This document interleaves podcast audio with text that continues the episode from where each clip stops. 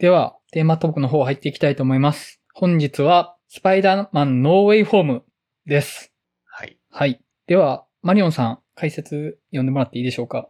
はい。映画 .com から解説読ませていただきます。スパイダーマンホームカミング、スパイダーマンファーフロムホームに続くマーベルシネマティックユニバースに属するスパイダーマンシリーズの第3弾。MCU 作品のアベンジャーズ・インフィニティ・ウォー、アベンジャーズ・エンドゲームでもスパイダーマンと共闘したベネディクト・カンバーバッチ演じるドクター・ストレンジが登場する。前作でホログラム技術を武器に操るミステリオを倒したピーターだったが、ミステリオが残した映像をタブロイド紙のデイリービューグルが世界に公開したことで、ミステリオ殺害の容疑がかけられてしまった上、正体も暴かれてしまう。マスコミに騒ぎ立てられ、ピーターの生活は一変。身近な大切な人にも危険が及ぶことを恐れたピーターは、共にサノスと戦ったドクター・ストレンジに助力を求め、魔術の力で自分がスパイダーマンの知られてない世界にしてほしいと頼むが、えーサムライミ版スパイダーマンシリーズに登場したグリーンゴブリンやドッグオーク、マークウェブ版アメージングスパイダーマンシリーズのエレクトロなど過去のシリーズ作品から悪役たちが時空を超えて登場。それぞれウィレム・デフォー、アルフレッド・モリーナ、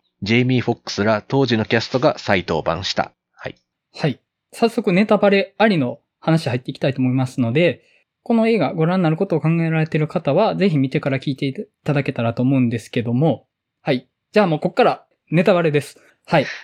まあね、あの、まず、ちょっと僕言っときたいことがあって、ネタバレ禁止って言いすぎて想像できちゃいますよ。わかるわかる。わかりますよ。もうほんと。なんかね。正直、ね、まあこんだけ過去作のヴィランが出るんだったら、そら、出るでしょ。うん。アンドリュー・ガーフィールドも、うん。トビー・マグワイアも出るでしょうんっていうのは、まあちょっと想像はしてましたけど、うんまあいざ出たらもう劇場もう完成というか、うんもう声が漏れてましたよ、本当に。うん。そのネタバレ禁止っていうことをどんどん言っていくと、輪郭がどんどんはっきりしていくんですよね。逆にね。もう、このネタバレの部分以外全部うん見えてるから、もうこの話しか残ってないじゃんってなっていくっていうのがあって、だから僕、いつもみたいに触りの感想をちょっと入れたくなくって、もういきなりネタバレの話入りたかったんですよ。この話は、もうネタバレなしで見た方がいいです。とかも言いたくなくって。はいうんうんうんもうそれ言ったら、ああ、じゃあ、はいはいはいってね、察しのいい人は分かっちゃうわけなので、まあまあ、もうそういうのはなしにして、いきなりネタバレの話でいきたいなと思いまして、じゃあもうこっからなるほど。触りの感想の話入っていけたらと思うんですけど、原口さんは、あの、まあ今回、スパイダーマン映画が初めてっていうことで、というまあか、もうノーガードで行ったっていうことですけどね。ね今回これに関しては、さすがに知らないのはちょっと無理な 内容だったかなって気も うん、ね。あの、そもそも MCU はエターナルズについて初めてで、うん。スパイダー、まあまあまあ初めてでっていう。うんだからちょっと収録前にマリオンさんにちょっと、あれはどういうことなのかってそもそもは聞きながらで整理したんですけど。うんなるほどね。まあ、そら、喜ぶね、みんなって思って。うんうんうんまあそうなんですよ。うんなるほどそうなんですよ。うんそういうことなんですよね。うんはい。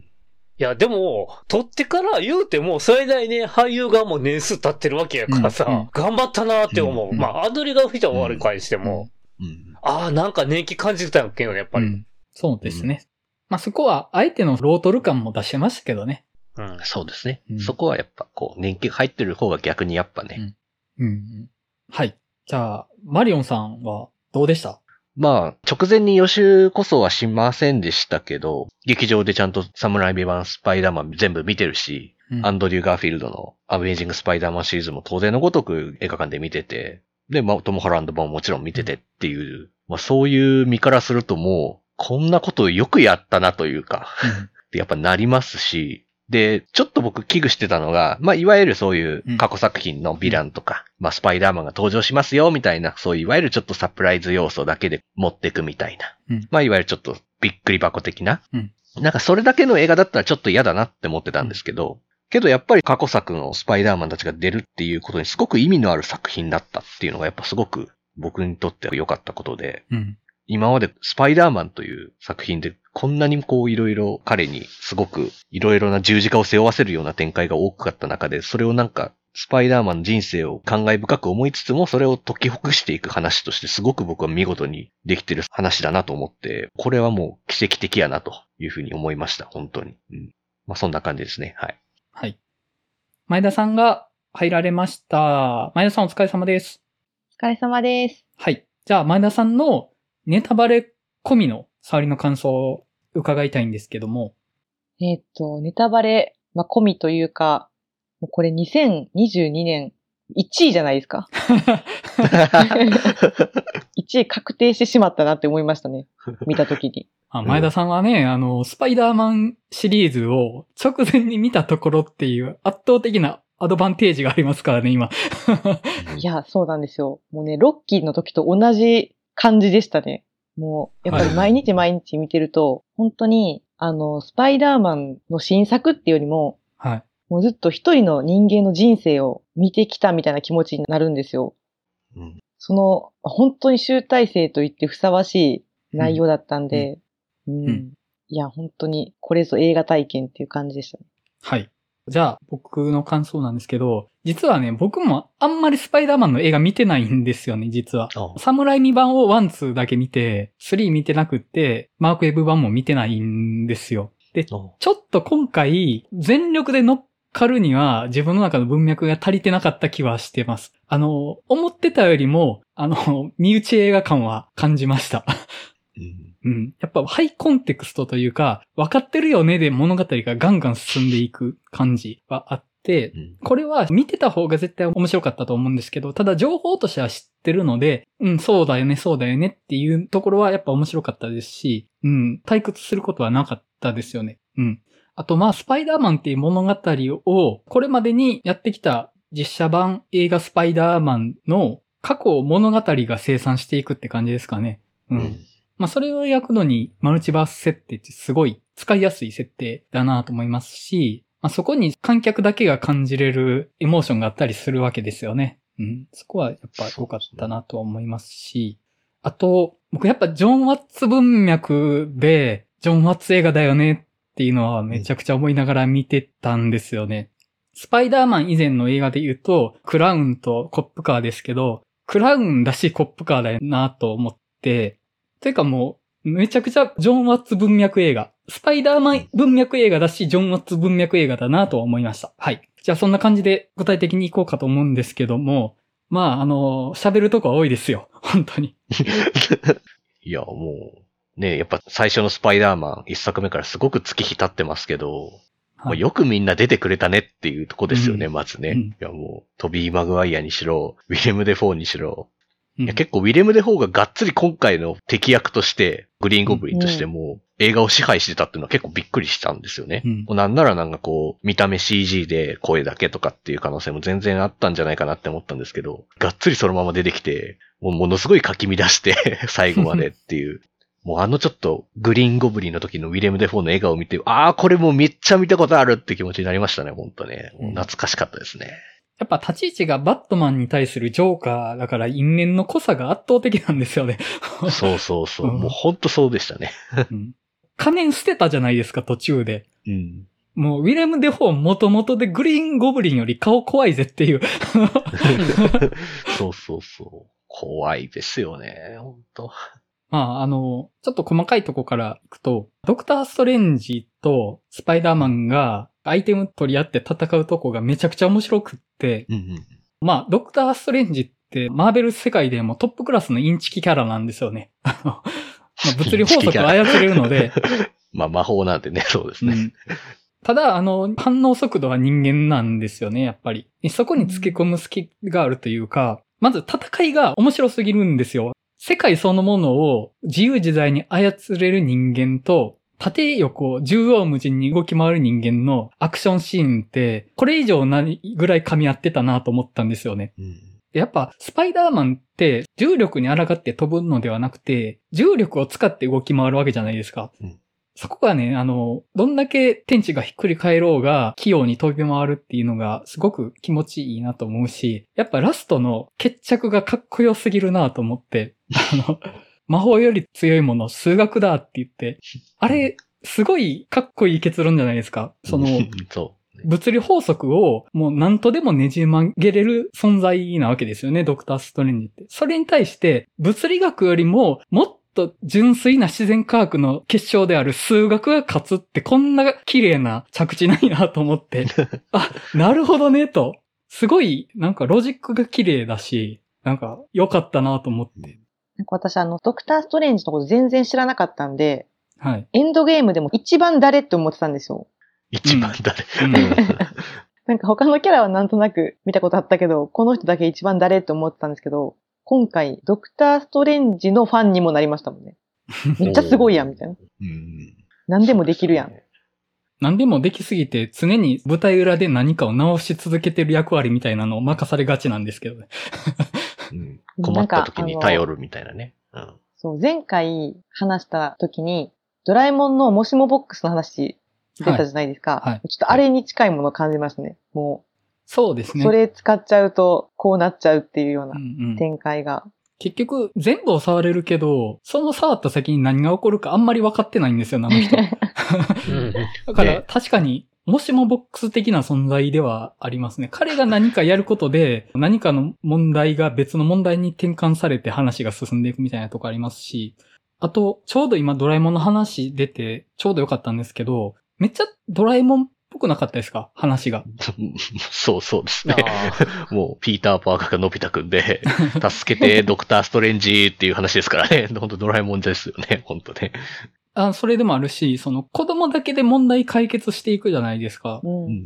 で、いや、なんで子供だけで世界の危機に立ち向かわないといけないのかっていうのがあるわけですよ。他のアベンジャーズに耐えることもできるわけですよね。で、話の構造としては、要は、ピーター・パーカーの問題はピーター・パーカーが解決しなければならないっていうのが、ももちろん話の構造としてあるし、そのスパイダーマンっていうパッケージとしては、スパイダーマンは子供が戦う話だから子供だけで戦いますよって。それはやっぱドラえもんが子供の話だから子供だけで冒険しますよってこととイコールかなとは思って、なんか子供だけであの、ヴィランたち探していくところとか、その、そこの必然性ってもうドラえもん的だなってちょっと思ったりはしたんですよね。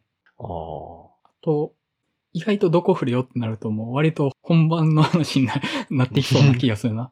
じゃあもうあの、スパイダーマンが増えるところの話、ちょっとしちゃおうかなと思うんですけど、あの、ネットがね、ワープホールみたいなの開けちゃって、スパイダーマンがぴょんっていたわけじゃないですか。うんあれなんか目でかくてひょろっとしてるぞみたいなので、上がるわけですよね、やっぱり。そうですね。うんはい。これはトム・ホランド・スパイダーマンじゃないぞっていうのが、やっぱ、おってなるなって思って、で、僕今回自分が映画上映イベントに行かないといけなかったから、最速の上映行けなかったんですけど、これほんと最速上映で行きたかったなって、後で見て思って、最速上映ってファンしかいないわけじゃないですか。うんめちゃくちゃ大騒ぎでしょ、劇場。あそこ。いや、ほんまに、私も、えー、って言ってしまったんですけど、みんな言ってたから、よかったと。そう、そう。なんか、ほんと僕近くのイオンシネマとかのレートショーで行きましたけど、そこでも、おーって声が普通に漏れるぐらいだったんで、ほんとすごいサプライズだったなという感じですよね。だから、IMAX とか、ドルビーシネマとか、もう本当により濃いファンだけが集まる劇場があるわけじゃないですか。そこ行けてたら、さぞかし、すごかっただろうなと思って。うん。うん。いや、でも本当に、マスク脱ぐと思わなかったんですよ。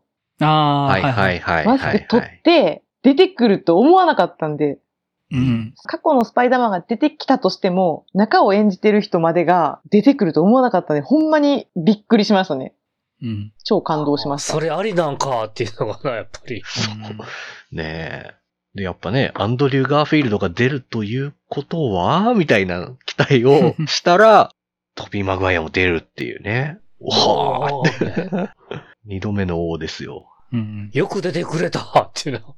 そう、しかもアンドリュー・ガーフィールド全然変わってなかったことないですか？そうそうそ変わってなすぎて、もう本当に過去の映像かなって思いましたもん、最初。いや、僕改めてアンドリュー・ガーフィールド好きやわ、と 思わされましたね。うん。うん。いや、わかります。僕はあの、アメージング・スパイダーマン見てないんですよ。はいはいはい。でも、どう考えてもめちゃくちゃいいやんと思って、アンドリュー・ガーフィールド・スパイダーマンめちゃくちゃいいでしょ、これはってなりますからね。まあ、ちょ、最近ちょいちょいアンドリュー・ガーフィールド出演作見てたしさ、そうですね。余計なんか親近感もあって。うん。なんかね、本当スパイダーマンって改めて、スパイダーマン役の人が良すぎるんですよね。全シリーズ。うんうんうん。だから正直各シリーズに思うこと結構あるんですけど、アメイジング・スパイダーマンとか。うん。なんか今回見終わった後にも過去作に対する評価も結構変わって、う。うんんもう出来の良し悪しとかどうでもいいわと思って。うんもうスパイダーマンシリーズをここまで繋いでくれて本当にありがとうって今繋がってはなかったんですけど、なんか本当にありがとうっていう気持ちにうんなりましたね。もうなんか、こんなに手厚いフォローしてくれるんですかみたいな感じでしたもんね、本当にね。また、三人でわちゃわちゃしてる感じがいいんですよね。うん。ね いい。もう、アベンジャーズ知らないのでは悪いけど。いや、あと、そ手首から糸出るのっていうのがめっちゃ面白くて。う。え、体から出んのみたいな話はそうなんだよね。なくなったなってね。そう、侍未版だけは体内生成だったなっていうのを、ね、そっか面白かったし。えトビー・ピーターは体から糸が出るのちょっと気にしてて、で、アンドリュー・ピーターは、その、印象に残ったヴィランが微妙にしょぼいの気にしてるみたいな。あのね、宇宙人とも戦ってないし、みたいな。そうそう。あと地味にピーターって呼んだら3人振り返るとかっていうあのベタなやつとかもすごい好きでしたけどね。うん。やっぱその3人揃ってスーツ着てる時にスパイダーマンの、うんうんあの、3人でポーズ決める瞬間あるじゃないですか。はい。あれがもう、私久しぶりに、こう、なんていうんですかね。本当にヒーローってすごいいいなって思ったんですよ。ヒーローっていうものに対する、うん。こう、ワクワクっていうのをめっちゃ久しぶりに感じましたね。うんうん。ああ、なんか、ウルトラマンとか仮面ライダー集合映画なんかもうたまらん感じの。うんうん、そうですね。で、また、その、トビー・ピーターとアンドリュー・ピーターは、各々の物語が背負ってしまった過去を生産していくわけじゃないですか。うん。ね、トビー・ピーターはグリーンゴブリンを死なせてしまった過去っていうものをこの世界の中でやり直すし、アンドリュー・ピーターはスパイダーマンの恋人となる存在を死なせてしまったっていう過去をここでやり直すわけですよね。うんその話ほんま泣いてしまうんでやめてください。本当ね、僕もちょっと、本当特にアンドリュー・ガーフィールドのあの、MJ 救うところ、本当に、もうちょっとうるっときましたね、本当に。やばい。本当にももう本当なんか、一番なんか、その、なんていうんですかね、作品の、こう、不遇さ的に言ってもやっぱアメイジング・スパイダーマンシリーズ結構不遇じゃないですか。う。う、うんん。2作目で終わらせられちゃってうん、とかっていうのも含めると、本当になんか、で、しかも2作目ってすごく、ものすごいなんか、ハードなことを背負わせるわけですよ、ピーターに。うんやっぱり。なんか親友は闇落ちするし、みたいなのも入るし、恋人グエンは死んじゃうし、みたいな。なんかそんなの含めて見てたので、あそこで MJ を救うっていう機会を与えられるっていうのは、本当なんかもう、ファンとしてはすごくうるっときますよ、本当に。うん。うん、なんかあの時にも、その時一番思ったんですけど、やっぱり自分がああやって落ちた時に、もう一瞬の迷いもなく飛び込んでくれるスパイダーマンの姿がまずかっこよすぎて、まず。そう。そっからのあの展開は、もうなんかため息しか出なくなってきた。いや、あのシーンはすごかったですね。うん、なんか予告でちょっと、あの落ちるシーンちょっとだけ出てたじゃないですか。はい。で、まあ、もしかしたら、まあ、ちょっとその時は他のスパイダーマン出てくると思ってなかったんですけど、アメスパのなんかこうオマージュ的なことをうん。するんかなとか、うん最悪な想定とかいろいろしてたんですけど、そうやって過去を、うん、回収というか救ってくれるんだっていう、本当にもう、みんなを、全員を救ってくれる映画だったじゃないですか。うんうん。なんかそういう意味で僕すごくグループセラピーみたいな映画だなって思ってたんですけど、本当に。うん。そうですね。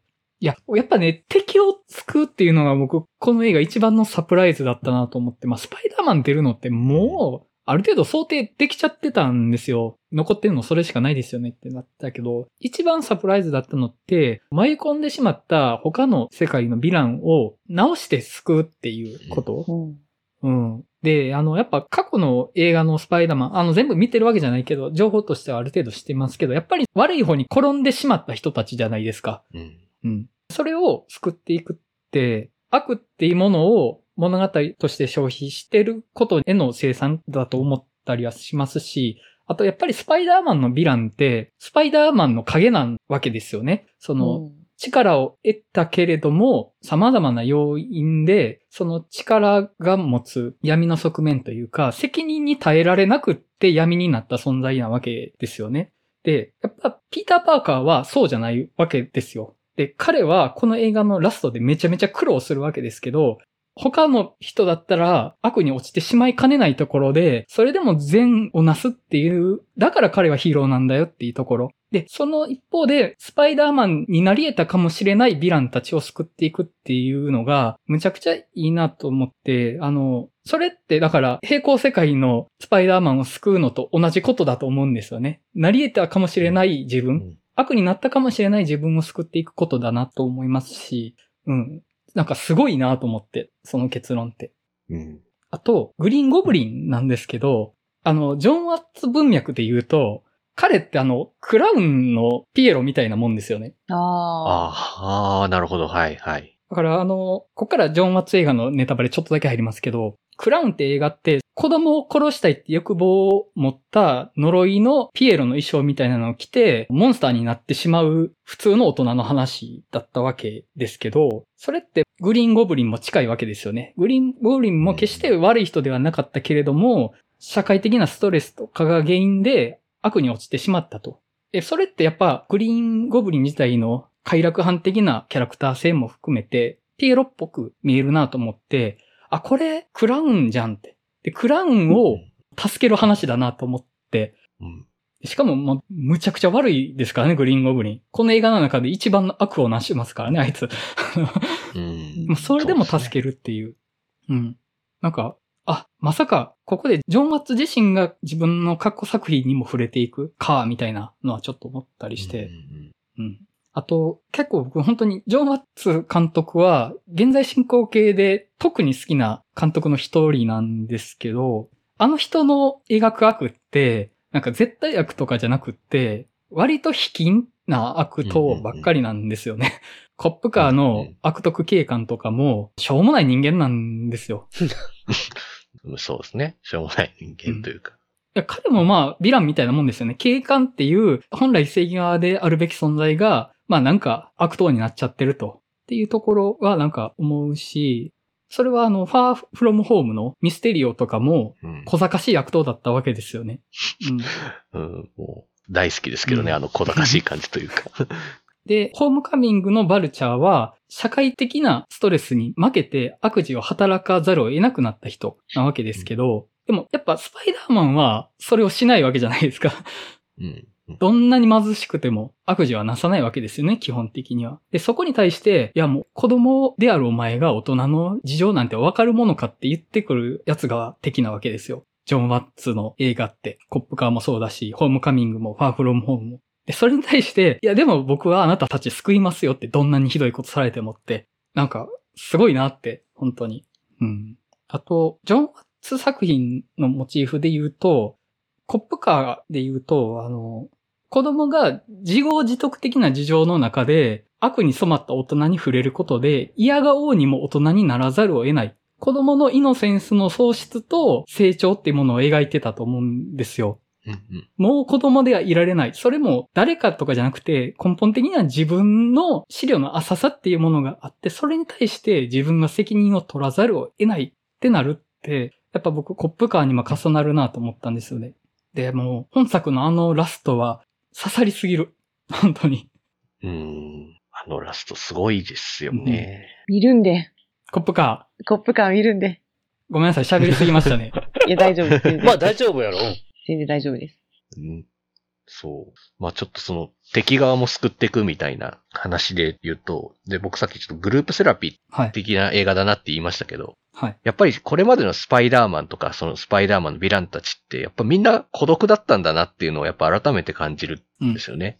やっぱもうどうすることもなくてやっぱ悪に落ちてしまい、スパイダーマンという特殊な能力を勝ち得てヒーローとしてやっていくっていうと、まあどんどんやっぱ大切な人も失っていくし、その敵側のなんかその業までも背負っていかなきゃいけないみたいな孤独だっていう風にうん。なっていくっていうのは、これまでのヴィランとかスパイダーマンたちの姿を見て改めて感じることで、で、それをやっぱ解決していくのっていうまあそういう辛い部分を見つめるのにはどうしたらいいかっていうのは、やっぱり一人じゃなくてみんなで見つめようよっていう話に持っていったっていうのが本当僕はすごいいいことだなって思ったんですよね。うんうんやっぱりあの、さっき原口さんもちょっと触れてた、アベンジャーズ知らないのっていうところでもすごくそのギャグとして出てましたけど、やっぱりみんな一人だったから、本当誰かに頼るってことも全然できなかったんだなっていうのが、やっぱ改めてそこで見るものとして実感をするわけで、それをやっぱりこう、まあ、三人、スパイダーマンとか、まあ、あとネットと MJ も含めて、みんなで一致団結して、まあそういったそのストレスというかそういうこう罪とか後悔とかっていうのをまあ解きほぐしていこうっていう、生産していこうっていう風な流れになるっていうのが、なんかその過程がすごくやっぱ感動的だし、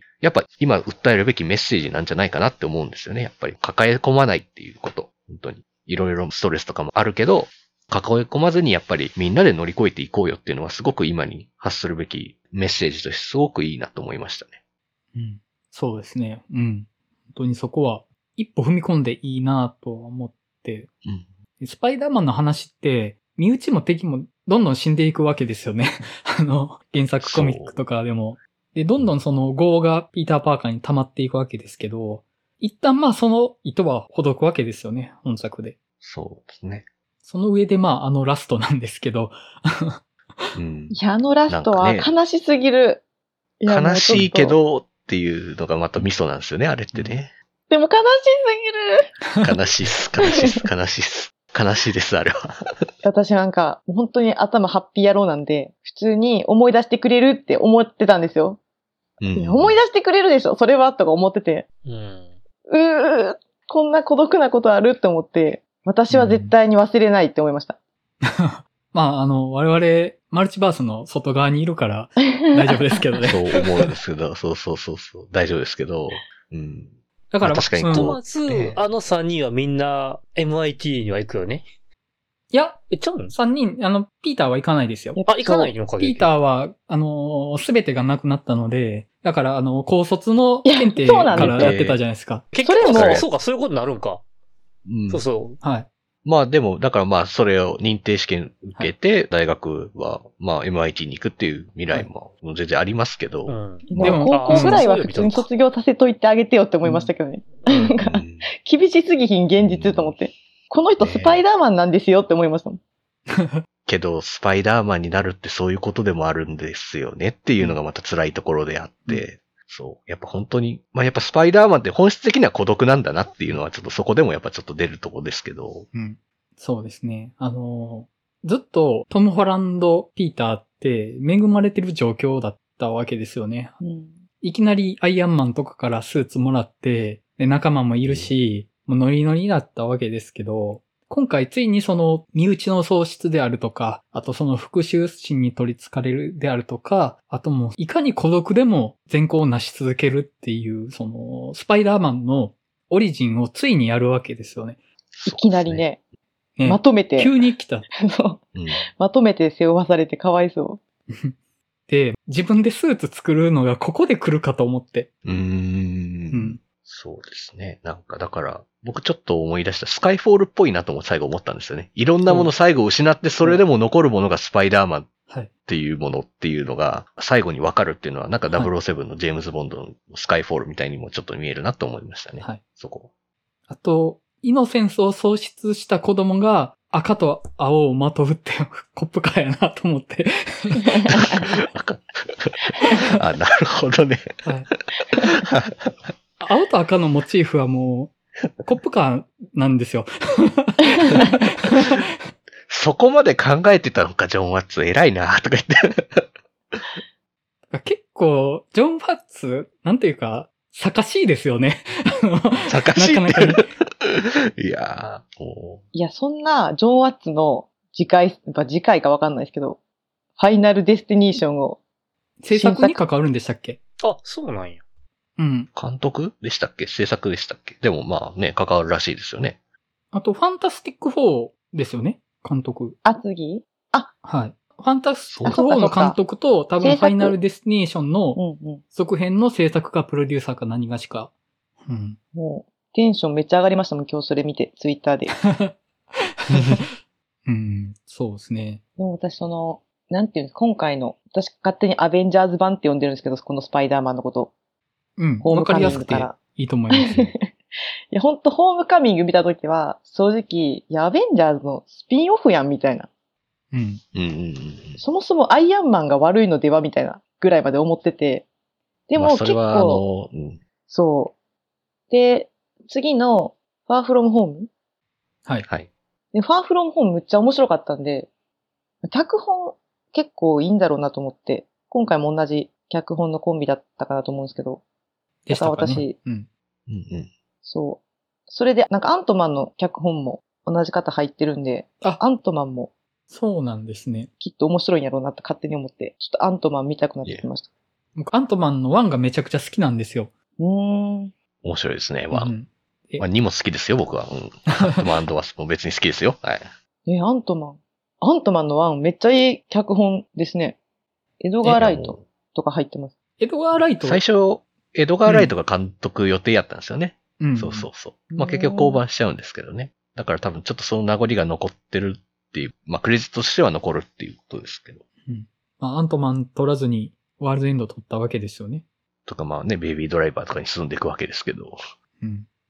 あのースパイダーマンを象徴するセリフで、大いなる力には大いなる責任が伴うってあるじゃないですか。はい。はい。あれ、今回見てて思ったんですけど、なんか、あれって逆も言えるなと思って、大いなる責任を背負えるということは、大いなる力を持ってるに等しいことでもあるなと思ったんですね。うんで、あの、スパイダーマンが正体がバレてないこと、かつ孤独であることって、そこにもかかってるのかなってちょっと思ったりして、デイリービュークルの編集長とかって、スパイダーマンを匿名でビジランって気取ってる悪い奴だみたいな感じで叩いてるじゃないですか。はいで、僕、匿名性に乗じてビジランテをやってるというよりも、何者でもなくても善をなそうとするっていうことだなと思うんですよね。だから今回、ピーター・パーカーは何者でもなくなるわけですよ。これまで持ってた名声とか、アベンジャーズとしての過去とか人間関係とかも全部なくして、顔のない存在になるわけですよね。で、彼っていつ押しつぶされてもおかしくないぐらいですけど、それでも人のためにいろいろやろうとするわけじゃないですか。で、それってすごいことだなと思って、で、ピーター・パーカーってずっと貧しいんですよね。うん。ね、あの、ワーキングプアなわけですよ、彼は。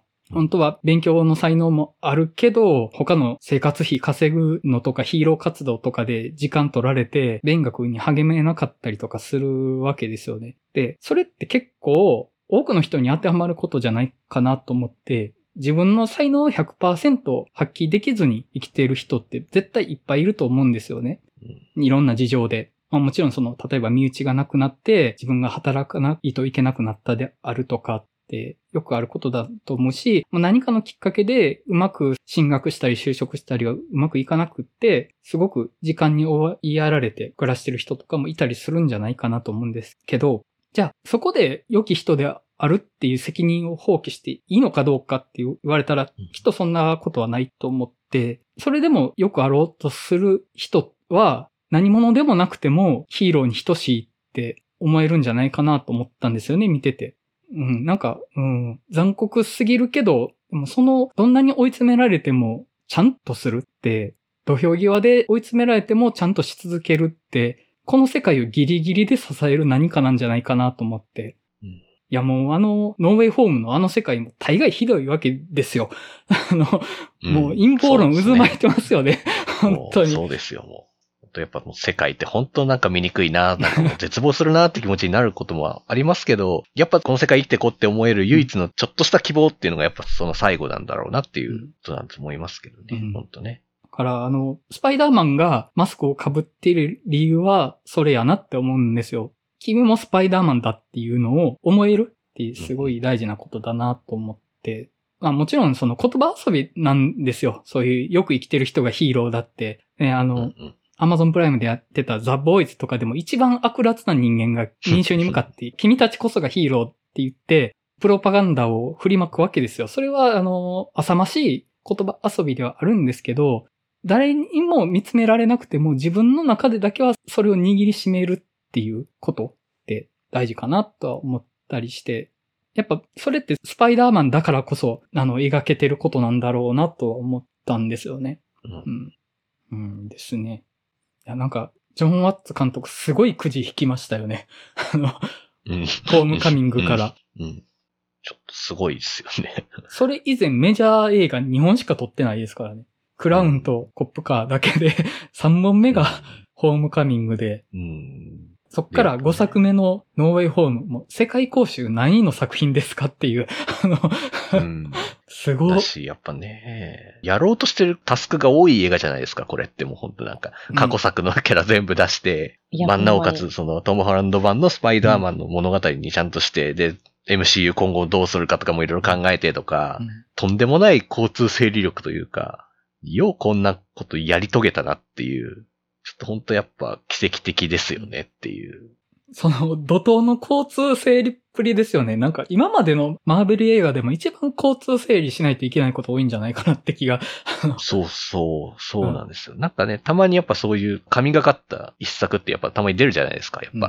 うんアベンジャーズとかにしろ。うんまあ、あと僕思い出したのは X メンのフューチャーパストとかもよく過去と未来こう、うまくつなげたなっていう意味で同じような風に思ってたりするんですけど。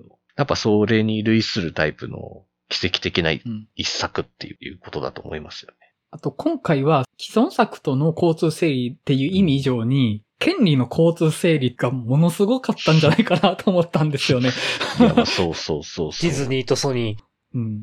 いやもう、だって、ディズニーとソニーとかもありますけど、あと地味に、ほんと一番最初の方に出てきましたけど、弁護士出てきたじゃないですか。はい彼は、ああ、うんあれって、デアデビルのことなんですけど、はい。ああ。で、あれやってる役者さんってあれ、ネットフリックス版のドラマの、はい。うんで、デアデビルやってる人なんですよね。チャーリー・コックスっていう人だったかな。で、今、ネットフリックス版のその、マーベルのドラマシリーズって、なんか、チューブラリになってるんですよ。なかったことにされてんのかよくわかんないみたいな。うんもう実質なかったことにされてるみたいな感じなんですけど、あそこで それ出してきたかっていう、お、繋がってるのかみたいなのを、なんかそこでも入れてきてたりとかもするので、もう、いよいよマジかっていう、思いましたね、あそこはね。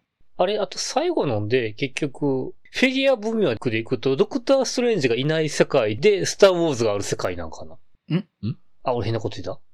どうなっていや、んやろうスターウォーズはあの世界にはあるんですよね。っていうか、あの、うん。あの世界には、この現実のポップカルチャーがほぼあります。おそらくその、ああ。マーベル以外の全てがあると思います。あの世界には。多分。あ、まあそっか。そうですね。だってエターナルズでスーパーマンみたいだっていう話してましたからね。DC もあるんですよ、スーパーマンをうん。DC っていう漫画はあるんですよ。うんあそこ DC コミックスはあるんですよねあ。の世界にはマーベル以外の全てがあるはずなんです。大体はあるはだから、ずですね、スター・ウォーズも一番初めのホームカミングで、スター・ウォーズのレゴで遊ぶシーンとかがあったりはしてたので、ああ、そっか。だから最後ちょこっと出たのね。っていうことなんですよああ、うんそうか。なんか、ちょいちょいなんかこう、ポップカルチャーっぽいセリフというかうん、出ましたよね。スクービードゥとか、うんああ、はいはいはいとかっていうやつね。とかね。あの、この今の MCU のシリーズのそのポップカルチャーな引用の仕方のさじ加減も結構注目ポイントかなとは思ってて、そこ拾い出したらもはやメタ入っちゃうよねみたいなところのギリギリのとこで止めてる感じがあるなって思うんですよね。例えばですけど、平成ガメラシリーズの世界って亀がいない世界なんですよね、確か。ああ、そういう。あれの世界に亀がいるとガメラがでっかい亀っていう茶化しが登場人物に存在してしまうから、あの世界には亀がいないはずなんです、確か。うんへえ。でもその茶化しを入れますよね、MCU は。スーパーマンみたいとか。でもそこに逆に距離が近く感じるというか、実際にマントつけて空飛んでる人がいたとしたら、あ、スーパーマンだよねって思うと思うんです、みんながうん。それをあの世界、あの映画の中の人も思うっていうのに、なんかリアリティを感じるというか、そこの引用のバランスがうまいなとは思って、うん。あと予告で、モービアスでしたっけ？はいはいはい。はいモービウスあ、モービウスですね。。モービウス、はいあれもあれですよね。ソニーのスパイダーマうんンユニバースの一部みたいな感じですよね。うん。ベノムがいる世界みたいだから。そうう。だし、モービウスにはマイケル・キートンが出てきますからね。うん。ほう。だから繋がってるのかな？みたいな。で、まあ、ノーウェイホームのね、最後にもベノム出てきてなんか退場していきましたけど、ねもうなんか、ああ、別のエビダスなんや、思って。けどなんかちょっとそこにシンビオートがちょっと残ってて、みたいな匂わせをして終わるっていう。本当なんかどっちでも転べるようにこう、布石だけは打ってるなっていう感じですよね。もうなんか拾わんくてもいいかぐらいのつもりで入れてるんでしょうね。そのあたりのそう布石は。そうそうそうそう。広がったらいいし、広がらなかったらもう、いや、別に、あれはあのシーンで終わりですけど、みたいな。俺、そうそうそう、しれっとなかったものにね、するっていう。まあその最後に、え、モービウスって、あれですか？ドクターストレンジの話ってこと？ですか？いや、じゃないです。じゃないです。あれはソニーが作ってるスパイダーマンの流れの中のうん。っヒーロー映画ですねて。感じですよね。そんな予告ありました？ああ、なんかなかったかもしれないです。映画館に館によってはないかももしれないですけど、まあ、一番最初のもう映画本編始まる前の予告編ってことですよね。そうな。るほど、なるほど。まあ最後にはあのドクターストレンジの予告編がつきますけど。最後、ドクターストレンジのエンドロール後ね、しれない。はい。なんか出て、で、なんか、ドクターストレンジは戻ってくるみたいな感じで終わったじゃないですか。よくある。はい。はい。はい。でも私、あれだけは、いや、戻ってきてほしいのドクターストレンジちゃうねんと思って。今回に関しては。と思って確かに。いや、スパイダーマンだろうと。そ いや、そうなんです。そこだけ思いましたね。いやいやいや、え？確かにお前？っ確かにて思って。確かにね。確かにね。うんそこだけちょっと思ってしまいましたね。いや、ドクターストレンジもすごい良かったんやけど、今回はちゃうねん、戻ってきてほしいのは、と思って。うん。確かに確かでもそう、戻ってくるやって、あのタイトルロゴは出せへんねや思って、マルチバースオブモマットネスは出さんねや思って。うん。に。うん。そういえば出なかったですね。うん。そあーと、あ、そうなんや、思って。なんか、あそこまでポストクレジットでがっつり予告映像みたいになってるのって今までなかったと思うんですよね。うん。うん。そうですね。うん、大抵匂わせはあるんですけど、うん。匂わせ止まりで、もう本編映像の一部みたいなのって、あんまりなかったな、とは思って、うん。うん。で、しかもね、今度のドクターストレンジ監督はサムライミですもんね。あーあ、あ、そうなんですか？サムライミですよ。えええー？前田さんのテンションが待って。3倍ぐらいに上がった。上がるでしょ今。え、待ってください。え、あれですか？上がるでしょじゃあ、スパイダーマンが最後帰っていったマンションがライミ版のマンションやったのもその布石ですか？その席やったかどうかはわかりませんけど。サムライミに帰っていくってとことですか？サムライミに帰ってくっていうね。円環構造にはしてましたよね。いつものうんスパイダーマンに戻りましたよっていう形で。だから次、スパイダーマンが出てきたとしても、トム・ホランドである保証あんまりないなと思うんですよ。一回輪が閉じたんで。そうですね。いや、うんもうあれはあれで終わって、うん。で、もうできたら5年ぐらいは間開けてほしいですね、ちょっと。気持ち的に。うんうん。そっか、そうですね。サムライミですよ。もなんていうんですか、このマーベルの、私全然マーベルとか今まで原口さんとして見てなかったんですけど、このなんたらバースに取り込まれていくわけですか。う、そうですよ。もうなんかね、それに関してはちょっといろいろ思うとこありますけど、僕もね、好きですけど。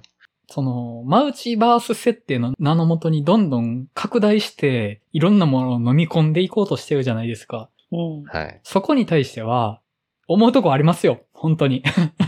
うん。ね。なんか、楽しんでるけど、ちょっとなんか一歩引いてるぞっていう自分もいます、やっぱ。めんどくさいファンだなっていう感じはしますけど。まあ何よりもドラマに付き合うのは無理です。僕は。ああ、そう、それはそう。無理確。かに。もうせ、めて映画にしてほしいね。だから次はワンダじゃないですか。うん。そう。なんか、これ見てないとわかんないみたいなのがどんどん増えていき、で、なんか、どんどん過剰なサプライズを観客も求めるようになり、っていう、なんか、ちょっとどんどんやっぱ過剰になってくるのに関しては、ちょっといろいろ思うことがやっぱあるというか、なんか、そこだけじゃないぞ、映画っていうのはやっぱ強く言っていきたいし、うん。まあ、作り手もそれは考えてると思いますけどね。うん映画的な部分でも面白くもちゃんとしていこうよっていうのは、うんまあ、今回のノーウェイホームとかでもちゃんとしてたし、本当今回も一本の映画としては、決してすごく出来がいいとはあんま思わないんですよ。あの、一本の映画で成立してないから、背景にまあまあ7本ぐらいあるから。背景7本分の集結みたいなですね。いや、あれは7本ね頑張った人へのプレゼントやから。はい。そうそうそうそうですよ。そう、だから、マーベルって劇場版連ドラやからさ、言うたら。そうですね。まあそうですね。もう連ドラ化ですよね。本当えね。でも本当に、一シリーズずつ語りたい。うん。うんうん本当に。次の映画バーでは。ああうん。。そうですぜひね。なんかやっぱ、ちゃんとね、本当まあ元から見てたけど、ちゃんと予習していけばよかったなとやっぱ思いましたしね。うん。うん。いや、本当に、やっぱ連続してみると、あ見ててよかったなと思ったんですけど、一番、やっぱり、第2版のはい。ヴィランが一番いいじゃないですか。まあ、いいじゃないですかとかいいと思ってて、第2版って何がいいって、やっぱヴィランが魅力的なんですよね。うん。だからもうグリーンゴブリンも、もう何やねんあのマスクみたいなビジュアルうん。だったり、そのドクターオクトパスとか、うん。もう本当に敵役として、あれ以上の完成されたビジュアルあるのっていううんような敵が出てくるわけじゃないですか。うん。うんそれを今回も、今回だからめっちゃ嬉しかったです。グリーンゴブリンがメインというか、うんメインじゃないですけど、そこまで出てきてくれて、で、ドクターオクトパスが最後、味方側につくっていうのめっちゃ熱かったですし、うん、そうですね。そうなんですよ。だからちょっと、アメスパは、ちょっと敵がしょぼいなってずっと思ってたんで、うん。なんかこう、ビジュアルも含めて、なんか動機も、あのエレクトロの動機も私はちょっと納得いってなかったんですけど、うんアメージングスパイダーを見てるときは。まあまあでもそういうの含めて、もう1シリーズずつ語りたいし、その上でいいとこを取ってきたなっていう。うん。うんいいとこを省いていいところを取ってるっていうのがもう100点やなと思って、うん。その各設定の辻褄をちゃんと合わせてっていうのが本当に、いや、スパイダーマン。うーでも最後のこと考えたらまた泣きそうになってくる。うん、切ないけどね。うんいや、でも、帰っていった二人のピーターは、ピーター1のこと覚えてますからね。いいこと言う、ほんまやうん。そこが救いじゃないですか。その、この世界ではないどこかに自分の救いがあるかもしれないって思うっていうことが物語の役割なわけですよ。だから、あの、この世界では自分は孤独だけれども、自分と一緒に戦ったスパイダーマンっていう世界がどこかにある、スパイダーマンっていう物語が自分を支えていると思うということが救いなわけだとは思うんですよね。いや、山口さんって、ほんまいつも制作者かよっていうぐらいいいこと言いますよね。本当関係者やんっていうぐらい。確かに、そうや。だからまあ、あの、スパイダーマンどこかにいるんですよ。それを忘れないっていうのが、まあ、我々の救いでもあるっていうことですよね、きっと。うん。そうですね。私も、私のユニバースにスパイダーマンがいないだけでは MJ いかもしれないですしね。そうです。そうそうです。優しい。いや、でも、そういうことだと思いますよ、本当に。うん。はい。じゃあまあ、そんなところですかね。はい。では、スパイダーマンノーウェイホームの話は、こんなところにしとこうかなと思います。はい。来週決めてなかったですね。どうしましょう。はい。新作、結構ね、話題作出始めてますからね。何ですか、うん何ですか？え、ハウス・オブ・グッチとか、ああ、そうや。クライマッチョもありますクライマッッチョとか、あと、大きいのはそのあたりかな。そうですね。うん。なんか2週に1回ぐらい新作じゃないテーマでもいいのかなともちょっと思ったりはするんですよね。うん。ユンヒエとかちょっと気になってるんですけど、すごく評判良くないですかいいね。ああ、めっちゃ気になってますね、もう。いい感じのお客さんが入ってる。絶対好きだから見てねって言われましたよ、友達から。いや、絶対好きでしょ、我々。うん。絶対好きだろうなってえっという。ユンヒエ。うん。もう絶対好きやなっていう。ユンヒエはどんな映画なんですか？あ、ユンヒ、ユンヒエってことね。はい。うん。ユンあの、ヒエってはいはいい。うあの、何かがあるんかと思いまし〇〇さん絵の絵ですね。うんええはい。た。ええ面白そうです。見に行けるかどうか問題を確認しなかった。まあちょっとそれはありますけど。確かに結構、劇場が限られてるから。うん。うん。えっ、と、リーブルーメダとかシネマート震災橋。あ、結構限られてるな、これ。なかなかの限られっぷりやな。そうですね。ちょっと厳しいかこれ。厳しいな。これ厳しいわ。ちょっと僕無理っぽいです。それだったらそうか。じゃあ、ググッチにしますか？最初に挙げた2本とかの方がいいのかもしれないですけどね。それか、秒速5センチメートル。いやあーー、いやいや、いいですよ、いいですよ。嘘でしょ。嘘でしょここで来るんですか？いいですあ、けどでももう別にちょっと。近い方がいいんですかね。いや、まあ、どっちでもいいですけど。私結構、マラソンするのハマってて。あ、マジですか？お、新海誠マラソンを。長期的するんやったらな深海マラソンやるのありかもしれないですよ。そうやな、ことあるごと長期的にに。で、定期的に？ね。月1ぐらいで。新作を迎える と。月1で1本。今多いっすね月の。深海作品は。そう、次、バットマンマラソンもしなあかんしなと思って。ああ。おー。まあ、関係はないかもしれないですけど、え、でも、見とこう。前田さんバットマン見てないんですか？バットマンリターンズとかめちゃめちゃ好きそうやと思ってた。いや、私あのね、ティム・バートンで止まってるんですよ。ああ、じゃあ、止まってバットマンるどころじゃないリターンズは見てますね。ああ、そうそう。なんかだからあの、三部作を見てなくて、はい。ノーランの。ノーランの。長いんで、ちあょっと長さが私をうん。足止めしてて。どうしましょうかね。あ。次回は新作から言っときます？じゃあ。いや、秒速5センチメートルがいい。あ、なんで？なんで？まあいいですけど。まあまあ。どっちも見といてもいいですけどね。どっちみち？まあ、あのーハウス・オブ・グッチは、見ます。クライマッチはどうかな、タイミング次第で。うんハウス・オブ・グッチの方がいいです。うん。うん。僕も 喋れるかな？喋れるかな？喋れるハウスオブグッチかクライマッチョで言うんだったら僕もハウスオブグッチがいいなと思いますね。じゃあ、ハウス・オブ・グッチ行きますか。そうですね。う。うんん。なんだかんだ言ってる、あの、リドリー・スコットどうかな言いながら最後、ゲットサバ行ったわけやからさ。うん。秒速5センチメートルはじゃあどっかでやりましょはい。う。はい前田さんがどうあの映画を語るかが聞きたい。本当に。うん。いや、私結構、心が綺麗な人間なんでね。ああ。おー。ほおー。ほおー。ほいや、メンタルがね、メンタルが弱いんですよ、マジで。だから見れないんですよ。こういう。食らいすぎてしまう可能性もあるんで。もともと、そのダメージ全開の映画前提で見るみたいなとこありますもんね、前田さん。うん。そうなんですね。しかも、短いし、最高。あ、まあまあ短いですね。そうですね。中そうなんです。編、1時間で終わりますから。まあ、三部構成やからね。はい。じゃあ、琴の庭とセットでいけたら僕的には嬉しいですけどね。おー。短いことの庭も短いんですね。70分くらいなんですよ。うん。へいやえ。、そう、え ?70 分もあるかな？あれ。1いや時間もないですよね。え50分ぐらい。40何分46あ、ごめんなさい。僕が間違えてたかも。ですよね。うん。そう。ことの花にはもう1時間もないので。そうそうそあの、琴の葉の庭は僕にとってのポイズンなんで。う。はい？え、待ってください。皆さん全部見てるんですか？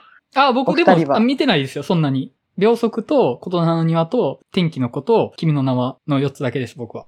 初期の辞書以外は見てるかな最初のやつ以外は。星の声とかですか？なんか、一時東方シネマズで深海特集やってたことがあって。まあね、星の声とかね、ありますけど。うん。まあ私は去年、新海誠と細田守の違いを完璧に理解したんでね。完璧に、もういけま完璧に理解したってよ。そう。はい。最初、まあサイゼリアで、その二人って一緒じゃないんすか？って言って、マリオンさんにキレられた時とはもう違うんでね。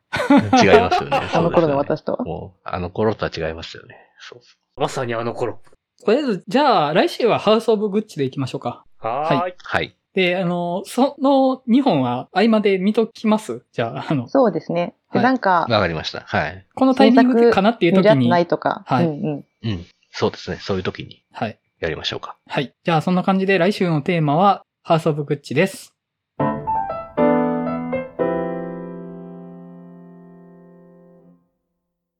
はい。えーと、ではお知らせになります。1月も映画の話したスキルバーを開催する予定です。場所は大阪の南森町にある日替わりイベント型カフェバー週刊曲がり。日時は1月29日土曜日。オープンが19時、クローズが23時予定となっております。ちょっとこのあたりもしかしたら変動するかもしれないので、変更した際はまたポッドキャストであるとかブログでお知らせいたします。はい。えっとですね、まああの、もうスパイダーマンの話をしに来てくださいよっていうことですよ。しに来てください。